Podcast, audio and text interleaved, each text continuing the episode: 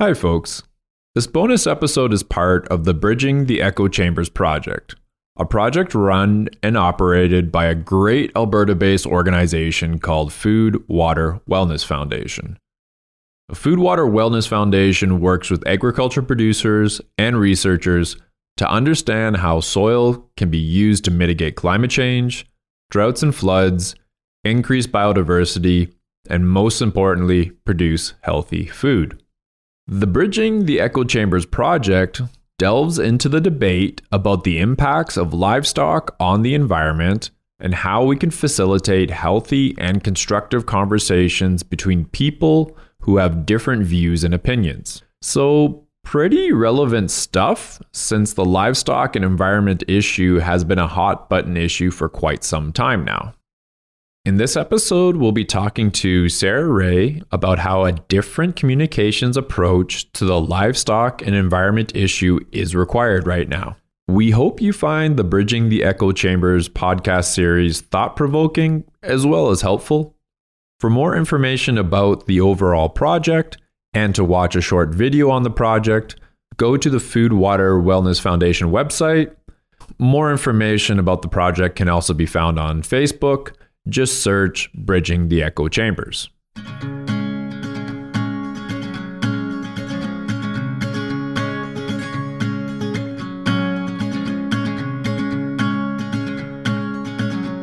So, my name is Sarah Ray, and I have been involved in agriculture my entire life. So, I grew up on a farm and we raised cattle.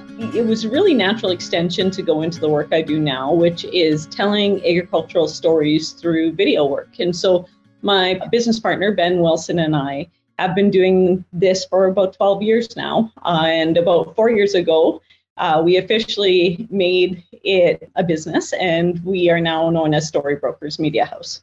And are you related to the infamous Rays of Irricana that we all know and love?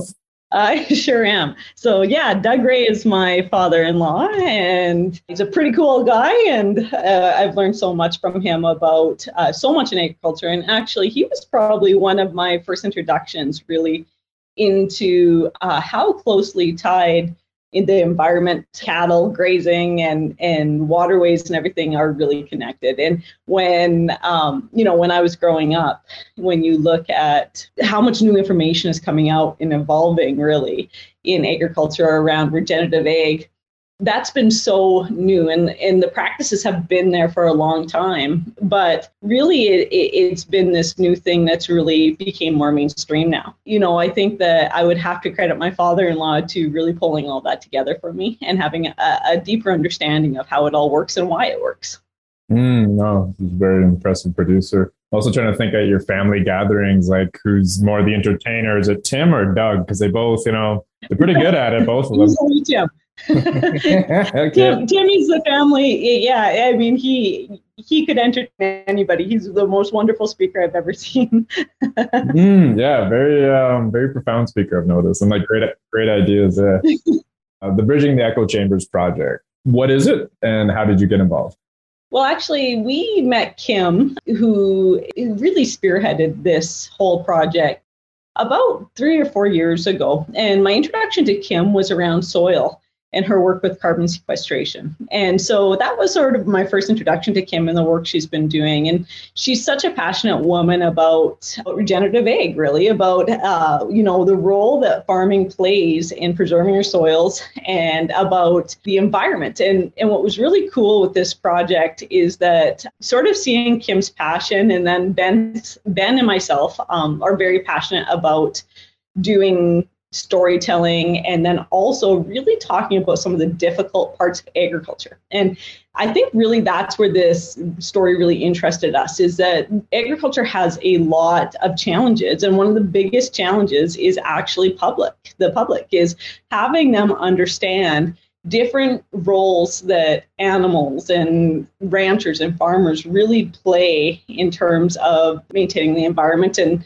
and how critical they are really in the system you know the the agriculture system in Canada. And so when Kim came to us with this project about uh, filming a conversation between a vegan and a feedlot producer around the role cattle play in the environment and using that as a stepping stone to show the rest of the agriculture industry how to have these difficult conversations that we face every single day. There's not a day that goes by you don't see something when you're scrolling on social media that makes you trigger and want to stop and answer it. So it's really important conversation. I think that it's a really cool video. David did a beautiful job at really showing us different techniques to having these important conversations and then also different reasons to sort of highlight why we trigger and why this is is such a passion for a lot of farmers why they they go online they want to have that fight and those producers want to protect what's theirs and by theirs i don't mean the land but more about uh, their passion the, their passion for the land and and their practices. And they feel so connected to the land that this becomes a very personal conversation. And they're connected to the cattle for the same reason. So I thought uh, as soon as Kim came to us and, and sort of presented it to us, we, we knew we wanted to take on the project. And we thought it was a very important pro- project that hopefully is one more step in a direction that has a positive outcome for agriculture. Hmm. no, I definitely think it is. Like I, I, haven't had a chance to see the video yet, but the report that was produced, I found it really, really impressive. So I think it definitely is a step in the yeah. right direction from your perspective as a film producer, uh, like filming that conversation between the, the, the vegan activist and the feedlot owner, like I'm just like in general, I'm curious about your experience in the project, but maybe you could talk about that experience a little bit. Like, was your stomach knotting up when that was happening, or yeah, I'm wondering. No, I love love doing videos like this, and I love having these difficult conversations because for for myself, I really think they're important conversations. They're conversations that are gonna start to bridge some of these gaps that we've really started to, as a society, look at in silos. And they're not, they're interconnected. These conversations we we need to start to have to solve a lot of problems that we're facing, not only in the agriculture industry, but even in the world in terms of food production. I love these type of conversations, and it was something that really intrigued me to sit back and watch and listen. And that's a lot of our job is being able to to listen to what's really happening. And the the most uh, fun thing about it that I think that was really interesting is on day one of filming, we went down and we had a big group of five or six people and tried to have the same conversation and it was difficult because we didn't actually understand how hard that was going to be because we had about five different perspectives. It wasn't just as simple as a vegan and a and a rancher. This system works on multiple people, but to put it into a video format when you have five or six uh, individual voices trying to voice their opinions, you start to go down rabbit holes. And you can sort of see that even in social media, where you start to have these conversations that lead you off of the purpose or the why you're there. And so we actually had to step back for a moment and re-examine and say, how do we simplify this to, to transfer it into a video format? because it was like you were shifting. It was just like a social media debate the whole time. And so we decided to simplify it and we did take two of the video where we just made it about the vegan and the feedlot producer. Before we had a lot of different perspectives that had a lot of gray opinions within it. And so it was a little bit more simple to show this this type of conversation with two people versus five. But it was a really interesting day. Um, I think one of the the biggest lessons I learned from it is that the stories we tell ourselves we carry through in our, our conversations with others. And, and that's sort of the lens with which we view a lot of these conversations. And so taking the time to understand our own stories is really critical in moving forward and bridging gaps that we have with the public around these issues of agriculture and food production.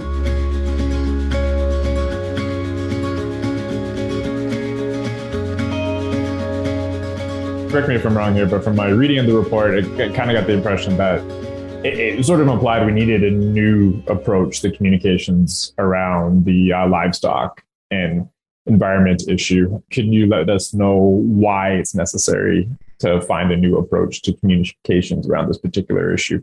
I hate to even say it's a new approach because I think this approach has been around for a long time. It's just applying it to our industry. And I think that the reason why is we're so used to being on this defensive approach where we feel attacked from another person's opinion. And when we stop and, and we really listen to Ashley in the film and you hear her speak, a lot of it is actually her own personal experience of what led her down this path and her own personal story. Not as much to do with agriculture as we actually first thought, as, as you might predict and, and think. And so I think, you know, a lot of the times we get stuck on these little facts and these little stories within agriculture that make us defensive and make us go in and start trying to protect what what we believe versus stopping and listening. And sometimes with listening, at least from what Ben and I have both experienced in the process of going and meeting so many people throughout our career in 12 years, where we've talked with vegans, we've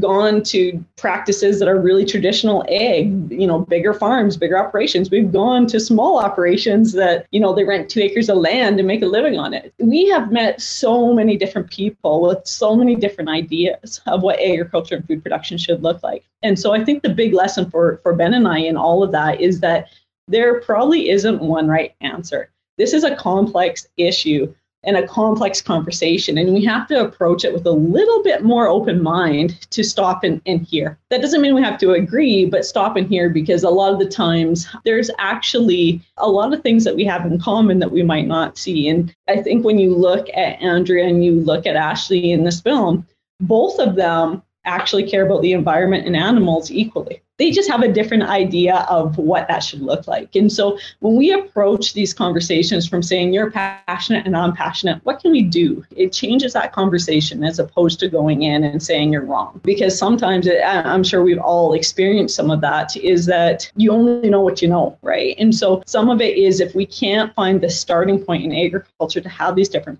difficult conversations and to bridge some of these gaps on where we can start that conversation with trust or at least respect then how do we ever get any ground or find any footing in it? Um, we have to start to find where, where we start the same or what we have in common in order to be able to have effective conversations and move the needle into more understanding of what our practices are and why we do them. After we're able to do that, then I mean, it's still up to them to decide if they believe in that or not. And we have to accept that. But at this point, I don't even think we're sometimes making it to that point of being able to have them hear what we're actually doing with our practices and how we've advanced them, and really how that impacts the rest of our ecosystems and our food production systems. I know that makes a lot of sense. Okay, I want to push you a little bit on two points you made there because I found them interesting. Sure. So you mentioned that like listening uh, in these conversations, and hopefully I was listening correctly, is a very important part of this communication strategy. Why does listening matter? What if I just come up with a brilliant, well articulated argument that just blows every argument out of the water? Isn't that good enough? Why, why do I still need to listen to something that I don't really agree with?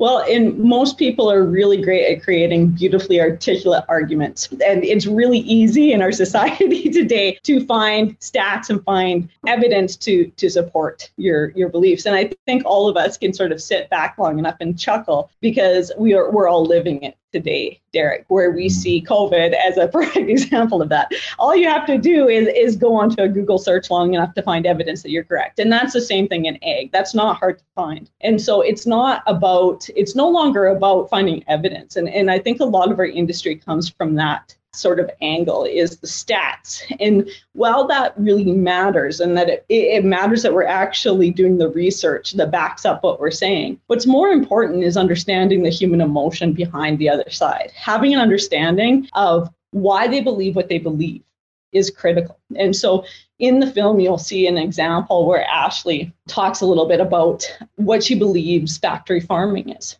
I think that's a really big trigger word for our industry, and we get very defensive on it. But there's also a, a, lot of learning around the why and the how and, and the different purposes behind some of these systems, and then also the animal welfare that we have had in practices with it. But we also have to understand her perception on that and her definition and her story around that before we can actually move forward. And I think for myself, when when I sat back and, and listened to the conversation, unfortunately, you guys don't get to see it all because it's actually about an hour and a half to two hour conversation. But there was a, and I don't think this part made it into the film, but you know, there's a really critical part where, you know, Ashley sort of sat back and believed where, it, you know, it's like, but I care for animals and can't we let them roam free and just let them be? And at that point, I, I think Andrea was sort of said to her, Yeah, I love animals too, but it's not such a nice death to die by your teeth rotting out or another animal killing you. And so, you know, I, I think when you really sat back and you started to listen, there's these two passionate humans about animal welfare, and there's two passionate humans about the impact on the environment and our food system. I, I've always held the belief that if we start from a common area, if we start from an idea that we think the same, that we care about the same thing, the how and the why can start to figure itself out. But when we come into a situation where we're approaching each other believing we're so different, it's very, very hard to find any spot to work from that. So being able to find what's common with each other and understand that probably, may it be a vegan or a feedlot producer on the other side, in general, most humans are not evil and horrible people. so how do we start? How do we start to find the thing that the, the point that we can agree on? Because once we can agree on one thing, it opens up our world to allow to have another conversation. And some of that, that, you know, and I think David makes his point, and I agree with him in this, is that it's not about saying you're right. And I think that's what we sort of get hung up on is that by saying, I agree with you, I care about the environment, I agree with you, I care about cattle or about the welfare of animals, what we're saying is you're right. But in truth, we just see what that looks like differently from each other. And so working from that point, I think allows us to say, you know, to ask a few more questions to say, so why do you feel that way? What do you see that bothers you? Because then we have a different perspective, Derek. Otherwise, I'm just guessing what that person's thinking. I'm creating my own narrative and my own story around what they're seeing versus having an understanding of how we can help them move forward in some of that conversation or how they can help me move forward. And so asking those questions and truly listening to have an understanding in Ashley's case, what she was seeing in factory farming is really critical in terms of changing the conversation we're having with the public.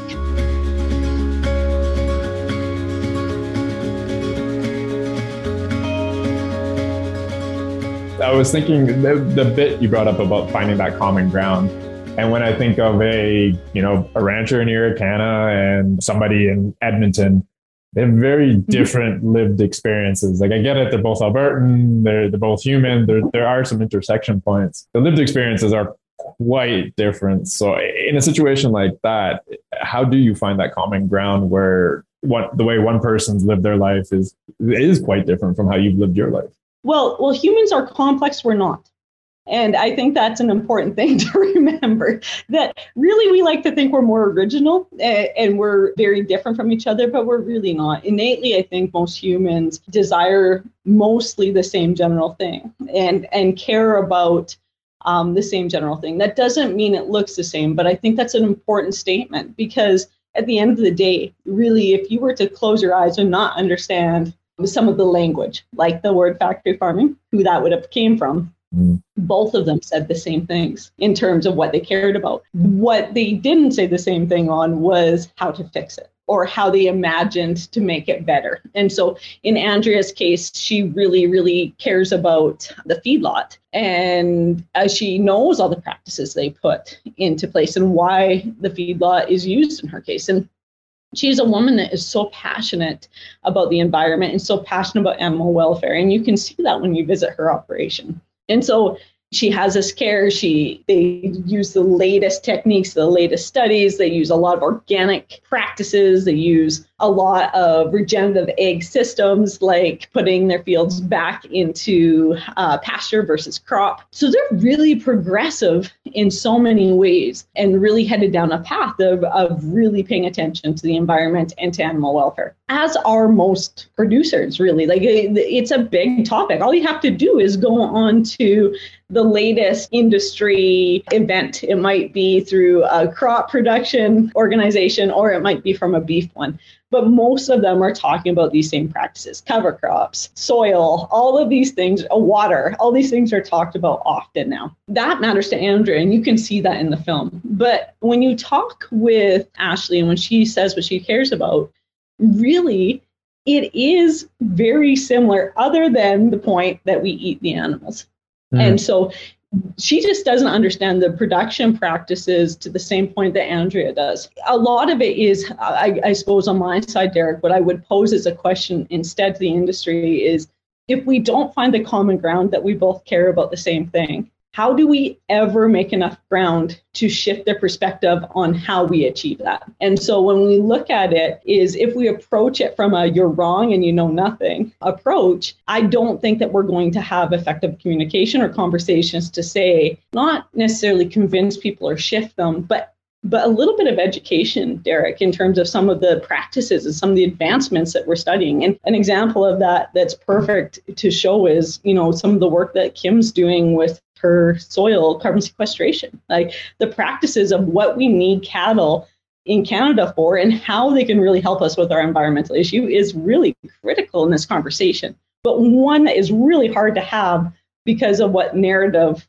most of the public has had around methane produce production in cattle. And so I think that we have to start to stop and listen, converse, and then say, I agree with you. The environment matters. And this this is what we do in our own operations to care for it. And I think that, you know, some of the the film's purpose was really to show people different techniques and different um, ways to really zone in on how to have a conversation like that because it's not in our nature. it's not in our nature to sit back and say, I completely disagree with you, but I agree with you.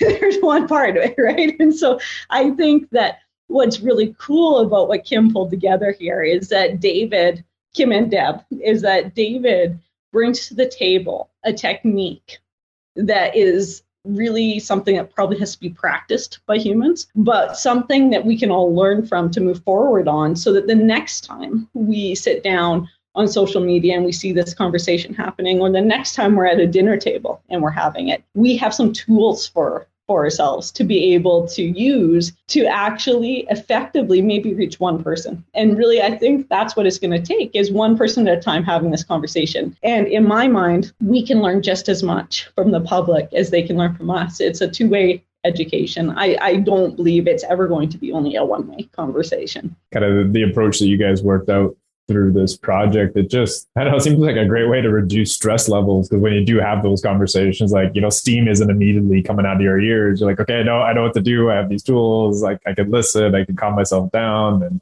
remembering, like, I'm going to react in a certain way because that's who I am, but it's okay to react like that, but it's coming from this place, not so much because, like, I think this person's so wrong in front of me. Well, and I think that it's a really important statement, Derek, because I have never been to a ranch or a farm where most producers aren't a little bit of a experimenter or, mm. you know, a scientist kind of feeling to them, where they go out and they seek to understand. They're, they're going out into their fields and they might try a new crop in a little section, or they might go out and try a new type of fencing or water system or something like that. And typically they try it on a small scale. And once they try it on a small scale, then they make it bigger and bigger and bigger. And if it starts to work. And I think we sort of have to approach these types of conversations the same way is that by nature, farmers and ranchers are scientists and seekers and they sort of like to test things and, and discover new ways of doing and when you look at these conversations we get sort of stuck in this routine of being like i'm cemented in my opinion and nothing is going to change.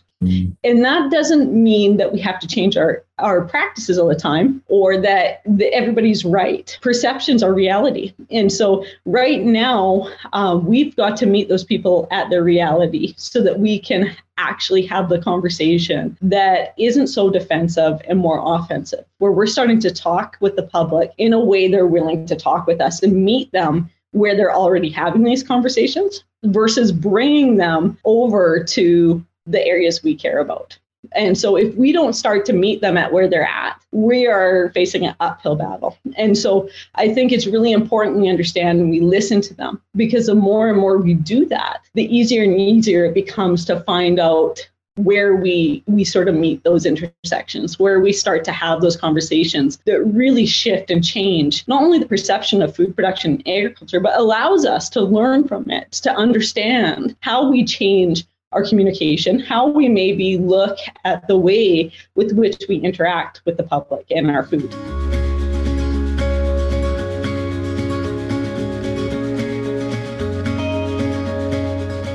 Uh, now, in relation to the livestock and environment uh, conversation debate, why is it important to bridge those echo chambers? I'm mainly curious about like what, what's the ultimate good that comes out of bridging these echo chambers unfortunately, we share the world, and, and, we're all born we're all part of the same system and, and and we need each other. Part of it is, you know, Ben and I have been working so heavily outside of this project on a lot of really important issues and cattle and the environment uh, you know go really hand in hand so we're we're in the middle of doing stories on different ways that they help with food waste or with fires or you know in in terms of the the documentary we created on guardians of the grasslands. And these are such important issues and they're really critical and they impact the public in a big way in a positive way and also our environment and also the habitat and our waterways and everything in between as farmers and ranchers sometimes we don't see the public a lot but we impact a lot of the public and mm-hmm. and some of the choices we make impact the public and the way that they can live a good life that they care about like clean water as an example so having a better understanding of the things we take care of as ranchers and having a better understanding of the way that we take care of these ecological goods and services that a lot of times the public might not even consider is something that we really have to have a different voice in that conversation and start to bridge that gap because right now it's almost like we're trying to walk uphill and somebody's holding our head. It's like the public has a perception that has been told to them by a lot of different organizations. And some of it is true. Like, I'm not saying that we've always been perfect in agriculture, but we are making strides and, and there's a lot of difference we can make and we are making. And so I think that having those conversations and bridging those gaps allows us to have partners beside us versus constantly having to divert our energy into fighting or into challenging each other. And for myself, I don't know about you, Derek, but I would rather walk side by side with somebody versus having, you know, two forces meeting each other. And I think that by looking at them as a partner and then looking at them as a way for us to grow as an industry too, and vice versa, where we can grow them to, to show them the world that we help to create for them too, and vice versa. I think that this allows us to actually form a partnership of meaning without having to to constantly look at each other as arch nemesis. uh, definitely agree with you there. Yeah, it's better to do this together than alone, I think. One thing I want to say, Derek, is that I'm so impressed that our industry is headed where it is in these conversations. I think the strides we have made in the last five years in terms of bridging these gaps and understanding that important important partnership between public, um, consumers, and producers and ranchers is huge. I think that we have made more movement in that um, in the last five years than probably the previous 20. As crazy as social media can be, and it can feel like you're, you know, which is part of the purpose of this, where we go on there and debate, there's a lot of ranchers and producers really bridging those gaps already and doing it in such a way that is really effective and positive. And that's so nice to see that people are taking these stories into their own hands and saying, I'm going to speak because I'm passionate about this and I'm going to change the way I'm doing it. And so I've got to give so much credit to to the public and to the industry because I think that it's really encouraging to see how many people are becoming passionate about sharing their stories and then also having conversations that matter and listening. And I think that the more and more we can do that, the better and better our industry is going to get. Rural Roots to Climate Solutions is an Alberta based initiative empowering agriculture producers and the communities they live in with climate solutions. Rural Roots runs workshops, farm field days, webinars, and social innovation labs. We produce a farmer's blog. We work with rural communities to develop their own renewable energy projects. And of course, we do this podcast. For more information about us and what we do, go to the website, which is www.rr2cs.ca. For more information about the Bridging the Echo Chambers project and Food Water Wellness Foundation, go to www.foodwaterwellness.org. This project has been made possible in part by the Government of Canada and the Government of Alberta through the Canadian Agricultural Partnership.